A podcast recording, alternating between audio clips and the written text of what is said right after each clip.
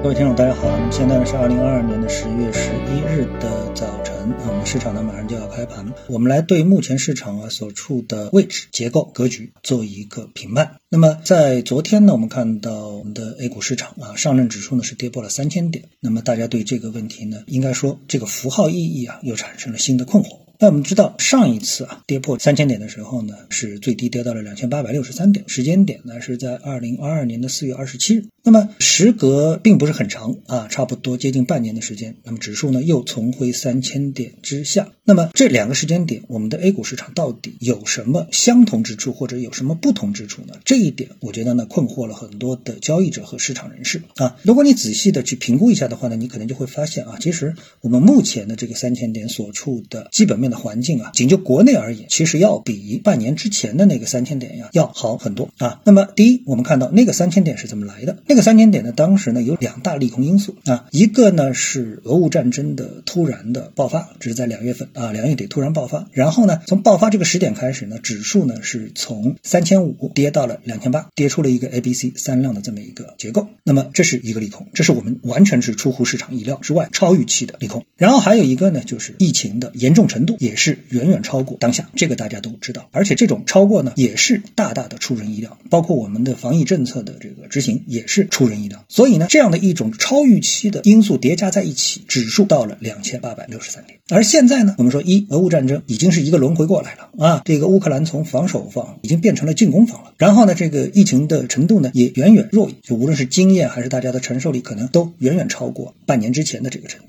而就在这样的一个背景下，我们的指数回到了三千点。那你说我们现在是不是超跌了呢？那我觉得这里应该画一个大大的问号啊，这是我们指 A 股。然后呢，我们看除了这些因素之外，我们还要看一个什么因素是发生了很大的变化呢？那就是半年之前的全球的利率利率水平和预期和现在相比较的话，那是发生了很大的变化啊。那个时候，尽管全球的对利率的一个预期已经提升了，但是那个时候呢，美联储的预期，我相信大概应该还是在三左右的范围。现在呢，已经提升到了四点五，而且之后呢，发生了连续的大幅的加息，高频率的暴力的这个加息啊，这个是现在没有碰到的，可以说是和当时有非常大的区别的背景情况。于是呢，市场就引发了另一个思考，就是会不会重新发生二零零八年次贷危机一样的这样的金融和经济危机？那么对这个问题的话呢，哎，我相信啊，比较专业的、亲自经历过二零零八年全球经济、金融、股票市场啊、外汇市场危机的投资者的话，那么也许能够把当时呢和现在呢做一个比较。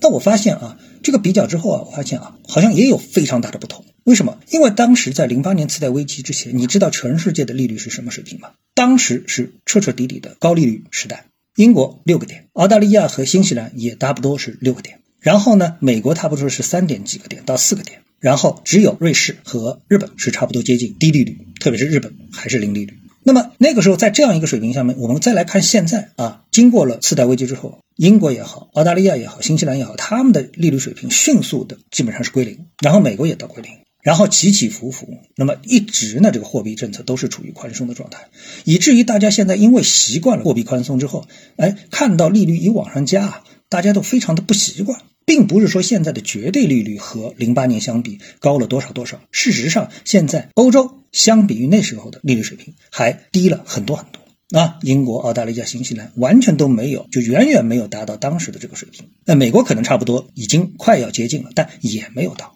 所以现在的利率水平有这么可怕吗？啊，其实没有。然后呢，就算我们现在的利率水平继续往上走，那么那个时候这个所谓的次贷危机是怎么发生的呢？那就是因为有次贷啊，也就是说，当时如果刨除次贷这件事情的话，那么全球经济其实是欣欣向荣。否则的话呢，这个整个的一个世界经济也承受不了主要的经济体啊六个百分点的这样的一个利率水平。但是呢，在这个繁荣之下呢，埋了一颗雷啊，那就是次贷、刺激战。结果因为刺激债这个一下子啊，因为这个利率的高位的这个利率的运行被刺破了，然后呢，由这个引发了一个超预期的危机。那么现在有没有这样的一个危机呢？事实上应该说没有啊，因为刺激债现在不存在。大家经过了那一轮之后，大家对刺激债其实控制非常好啊，所以现在到底有什么超预期的危机在等着我们？其实我们现在并不知道，或者说也意识不到。那也就是说，如果说一个经济是处于繁荣的状态，比如说我们说美国经济啊，它处于一个繁荣状态的情况下面，那么它是有能力承受高利率，并且让高利率和经济繁荣是可以同步存在的。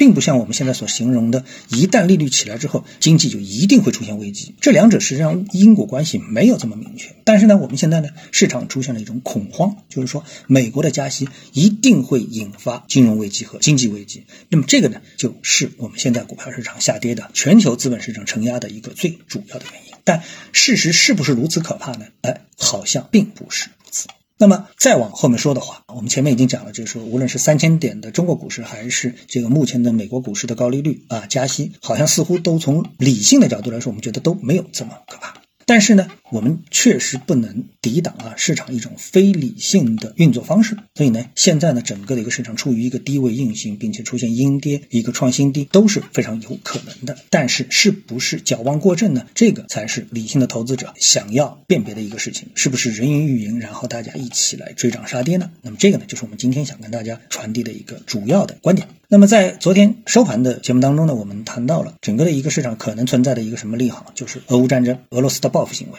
啊。那么俄罗斯的这个报复呢，哎，我们看到有这么一条消息，说俄罗斯会采取和乌克兰对等的报复手段。那么什么叫对等的报复手段呢？就是乌克兰扔导弹，那我俄罗斯呢也扔导弹，不会因为乌克兰扔导弹，我俄罗斯啊就扔核弹。哎，在这个消息当中表示的非常明确，那这个就是我说的，哎，变成了一个利空，变成了一个利好了啊。那么还有一些事情，我想提醒大家是什么呢？就是说，美国像在这个芯片行业对中国的一个制裁啊，变成了杀敌一千自伤八百的一个行为，就是在美国股市啊，半导体行业、芯片行业也在连续的下跌啊，跟我们的这个芯片行业交相辉映，就是想卖的人卖不出，想买的人买不到，结果大家一起受伤。这个就是目前市场的一个有点点荒谬的现状。